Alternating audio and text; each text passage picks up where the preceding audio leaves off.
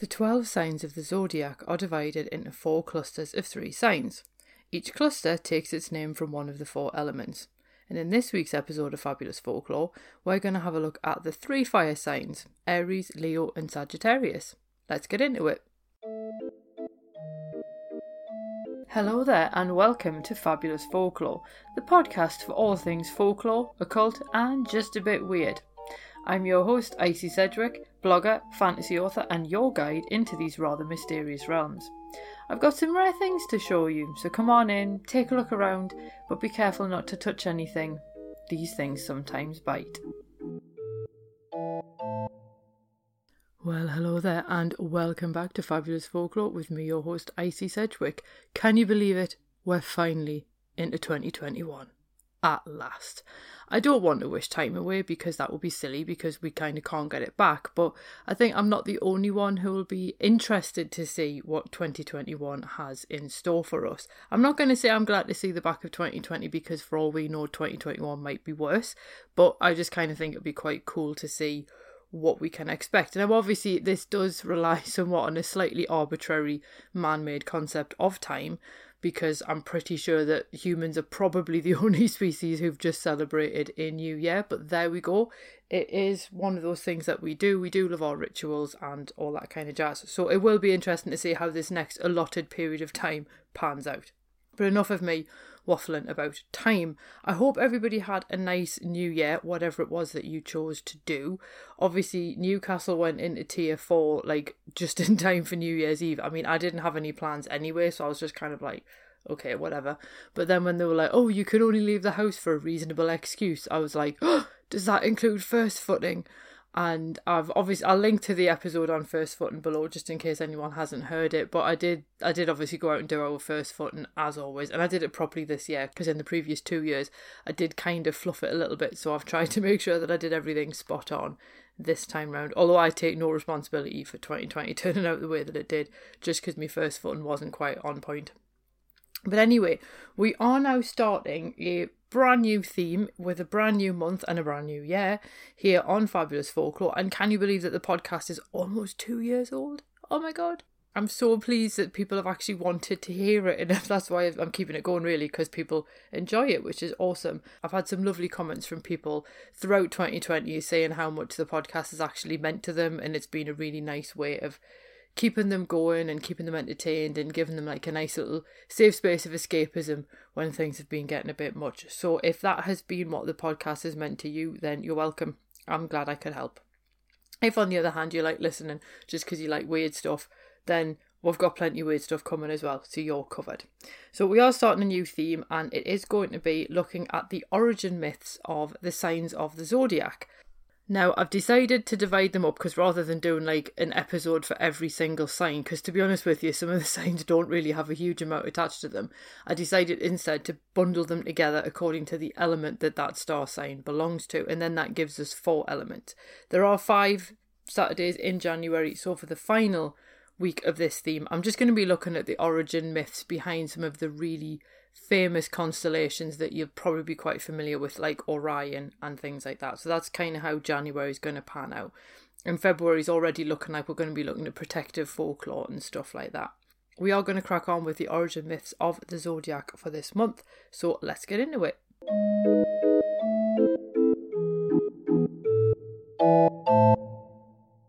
Now, astrology has seen something of a resurgence in recent years, and star signs used to be relegated to snippets of incredibly vague predictions at the back of the newspaper, but now you can find highly skilled astrologers sharing their wisdom on both Instagram and TikTok.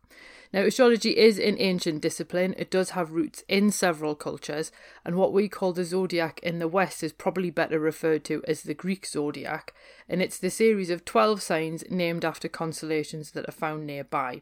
Now, signs are not the same as the constellations for reasons better explained in the Astrology Club blog post, which I've linked below. And if you listen to the Asclepius episode, you'll kind of know what I mean. But very, very in short, the Greeks divided the elliptic that the Earth travels along into 12 30 degree segments, and then they each represent one of the signs for the constellation nearby. So when people say, oh, the sun is in Aries, it's not, it's actually in the part of the sky designated to Aries it's not actually in the constellation. But for the purposes of this post, that doesn't really matter because we're more interested in the origin stories of the signs. Who or what gave their name or image to each sign? What are the myths behind these famous names? And we're going to be looking at this from a mythological point of view. And as I said in the intro, the 12 signs of the zodiac are divided into four clusters of three signs, and then each cluster takes its name from one of the four elements. So this time we're going to start off with the fire signs, which are Aries, Leo, and Sagittarius. And next week we'll be looking at the earth signs, which are Taurus, Virgo, and Capricorn. Please don't expect any astrological interpretation of the signs because I'm not an astrologer. But if you do want something like that, then I highly recommend that you book a reading of your natal chart with a trained astrologer like Amaya Rourke at Heart Warrior Path, and I'll drop the link to that in the show notes as well. The constellations do appear with different names and forms in different cultures, and obviously those stories belong to those cultures, so it's for them to tell them in their own way. As a result, I'm going to focus on the Roman and Greek myths behind the fire signs instead. So let's get cracking with Aries, the first of the fire signs. Once known as the agrarian worker, Aries became the ram in a later Babylonian tradition, and it's this form with which we're most familiar now, with the astrological symbol resembling a pair of curved ram horns. And early writers also associated Aries with the ram headed god Ammon Ra in ancient Egypt. Now, for the ancient Greeks, Aries marked the first sign in the zodiac because the constellation was the home of the spring equinox, and this is the point where the sun crosses the celestial equator. Trouble is, the Earth's axis isn't entirely stable, leading to a phenomenon called the precession of the equinoxes, and that comes from Ian Ridpath's excellent website. This equinox has actually moved since then by some 30 degrees, which is why the equinox now sits in Pisces. But despite this, Aries still remains the first sign in the zodiac. And as the first of the fire signs, Aries is actually the Latin name for the constellation. The Greek name was Krios or Ram. Now, the myth behind it runs as follows. Aries is actually the golden ram that saved Phrixus and Helle, and they were two children to King Athamas by his first wife, the cloud nymph Nephele. And if you're interested in her, there's a whole description of her in Stephen Fry's Mythos. Now, Phrixus and Helle's stepmother Ino wanted the stepchildren out of the way so that her children would inherit Athamas's kingdom. So basically, bit of a wrong one. And she orchestrated a famine so that Athamas would send word to the Oracle of Delphi asking for advice. Now, Ino actually managed to intercept the returning message and inserted a fake prophecy that asked Athamas to sacrifice Phrixus to end the famine. So she's basically asking her husband to kill his son in order to end the famine. Now, Hermes actually gave Nephele a golden winged ram named Aries, and Nephele then sent Aries to intercede on her behalf, obviously to save her son. And Aries arrived just before the sacrifice took place, whisking away the royal pair. Unfortunately, Helle actually fell off Aries' back and drowned, and this explains why the Hellespont is another name for the Dardanelles, because that's where she fell in. Phrixus, on the other hand, made it to Colchis in one piece, and once there, he then sacrificed Aries to Zeus in gratitude, which does seem a bit weird when it was Hermes that was behind it, but never mind. And then he gave his golden fleece to Aeetes, who's brother of the great sorceress Circe, who obviously we met in a previous episode last year. Obviously, giving Aeetes the golden fleece won him the favour and daughter of Aeetes, and then, as thanks for saving Phrixus, Zeus's wife Hera placed Aries among the zodiac. Now, that's one version, for Eratosthenes, Aries was actually immortal since he was a creature from the gods, so obviously he couldn't be sacrificed to Zeus in gratitude. And in this version of the legend, he just simply shed his golden fleece and then left Earth after delivering Phrixus to safety. And this explains why the constellation of Aries is so faint. Ultimately, I think I prefer that version because I do think it seems a bit rotten to sacrifice a creature that's just saved your life. But that is just me, and I quite like the fact that he just like leaves the golden fleece behind because he doesn't need it anymore. And obviously, you will probably recognize the golden fleece. That is the thing that Jason and the Argonauts later steal. And I should point out as well that Ian Ridpath actually notes that in John Flamsteed's Atlas Coelestis, Aries doesn't have his fleece in the zodiac since it's still on Earth. So whether he gave it away or whether it was taken off him, either way, that's why he's so faint in the sky. So that's quite a cool origin myth behind Aries. So he basically comes in and steals these two children away to safety who are about to be sacrificed. So we're going to move on from there to Leo. And he's the lion of the zodiac, and he's also the fifth sign of the zodiac. And he's linked with the first labour of Hercules, which is capturing the Nemean lion. So I've got to give a little bit of backstory here. So after Hercules goes mad and kills his children, the Oracle of Delphi orders him to perform ten labours assigned by King Eurystheus.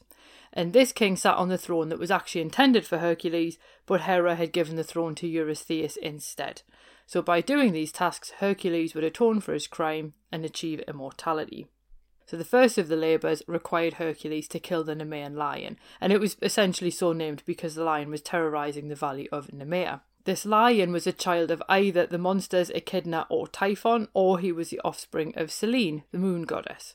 Whatever his parentage, it doesn't really matter, it just obviously gives him some kind of quasi immortal status, and it does mean that his pelt was then immune to arrows, so Hercules couldn't actually penetrate it using any of his weapons. The lion, obviously a little bit bothered about the fact that Hercules is coming after him, then retreats to a cave that has two entrances. Hercules blocks up one and then heads into the other one armed only with a club.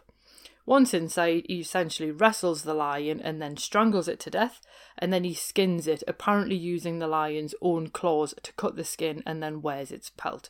So, not only did this make him look even more fearsome than ever, it also protected him from his enemies. So why did Zeus then put this dead lion in the sky as Leo? Eratosthenes thought it was because the, the lion was the king of the beasts and therefore deserved a place in the heavens, and other people think it was because it marked Hercules' first victory in his labours. And incidentally, this is also the only kill he made without using weapons, so it's a lot more noteworthy for that reason. So there are some people who believe that's why the lion is then commemorated as Leo. And that's basically all there is for Leo, so there's not a huge amount. That's why I didn't do these as individual episodes, because that would have been a super short one. Unlike Sagittarius, which is going to be a little bit more confusing. Now, I do actually have quite a lot of Sagittarius in my chart, so I was quite interested to see what this one comes up with. But Sagittarius is the archer of the zodiac, and he's also the ninth sign and he's the last of the fire signs. But he's basically got two possible origin stories. So I'm going to explore the first idea, which is the idea that Sagittarius is Chiron the centaur, and then we'll have a look at the claim that Sagittarius is actually Crotus the satyr, and you can basically make up your own mind based on each of these stories. So the first version is that Sagittarius is often depicted as a centaur, so he's half man, half horse, popular creatures in Greek myth. Now, most legends would agree that this particular centaur is Chiron. He's the most noble of the centaurs, and as the son of either Poseidon or Kronos, the stories do differ. He's also a demigod. Now, Chiron is quite instrumental in some Greek myth because he learns the arts of healing from Apollo, which he then passes on to one of his most famous pupils, Asclepius, who we did meet last year in an episode of his own. Chiron was so well respected that kings actually trusted him to educate their sons, so he also taught Hercules, Achilles, and Jason, and Hercules then becomes important to this tale as well. So, as we saw earlier, Hercules was tasked with these ten labours in order to atone for killing his children, but for the fourth labour, he had to kill the Erymanthian boar. And after doing so, he then headed home because he'd done the labour, he could go home and while minding his own business, drunken centaurs attacked him. Centaurs are often depicted as being quite lusty and quite fond of carousing. But Chiron is the odd one out because he basically puts learning and healing above such pursuits. Now, Hercules shoots at these aggressive centaurs with arrows that he'd poisoned using hydra venom to defend himself. And unfortunately, one of them hit Chiron by accident. And because Chiron was a demigod, he couldn't die from the wound. The poison, on the other hand, caused excruciating pain and would essentially continue to do so forever. So Zeus then let Chiron give up his divine status so he could finally die and find release from the wound. Allegedly, Chiron gave his divinity to Prometheus, who was the titan who stole fire from the gods and gave it to humanity. After his death, Zeus honoured Chiron by placing him in the zodiac as Sagittarius, the last of the fire signs. So that's one version of the story. The other legend actually explains that the Chiron version explains the Centaurus constellation, not Sagittarius. So in this version, Sagittarius actually refers to a creature named Crotus, and he's a satyr because he walks on two goat legs rather than having the four legged body of a horse like a centaur. Now, I should point out, like Chiron, he was an exception to his race, and he was an excellent musician, very knowledgeable, and also apparently a good hunter.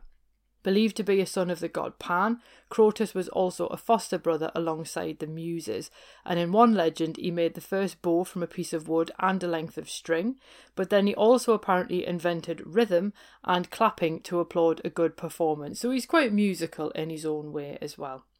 And Zeus essentially placed Crotus in the zodiac as Sagittarius at the request of the Muses. They wanted people to remember Crotus for his archery skills, but also for his appreciation of music. So, which version is correct? Well, far be it from me to tell the ancient Greeks how to interpret their own myths. But Ian Ridpath points out the constellation was actually of Sumerian origin. So, to the ancient Sumerians, the figure is their god of war and hunting, and he appears as a winged centaur like archer. So, when the Greeks adopted the figure, they dropped the wings, but they then didn't have any myths to go with it, and then they had to try and figure out which of their centaur like figures could possibly be Sagittarius. So, Eratosthenes certainly believed Sagittarius actually referred to Crotus because he thought that the figure in the constellation more resembled a satyr than a centaur. And in addition, Eratosthenes didn't actually think the centaurs used bows, so it does make it more likely that the Chiron myth relates to the Centaurus constellation, which makes Crotus the better candidate for Sagittarius, but ultimately we'll never know. Personally, I prefer the Chiron legend, but that doesn't necessarily mean I may I think it's more accurate. I just think it's a better legend and a better reason for putting someone in the zodiac than because they invented clapping. But as I say, far be it from me to tell the ancient Greeks what their constellations are. So it, it's up to you which one you prefer. Most people seem to come down actually on the side of Crotus, and obviously Chiron still has the Centaurus constellation anyway, so it's not like he's had all this taken off him. But that is essentially the end of the origin myths for the fire signs. I'm not really going to add too much to them because there's already so much packed into them anyway. And people often associate the fire signs of the zodiac with hot tempers, extroversion, and a somewhat theatrical temperament. And it's probably due to the temper of the ram, the power of the lion, and then the extreme focus of the archer. So you can see why it is that fire signs traditionally are the ones to get things done. These signs also mark a range of types of myth. So Aries stops the sacrifice taking place, making him quite a heroic character in a lot of ways. Leo is actually a monster, only bested by one of Greek myth's greatest heroes, while Sagittarius is a skilled hunter who supports the arts.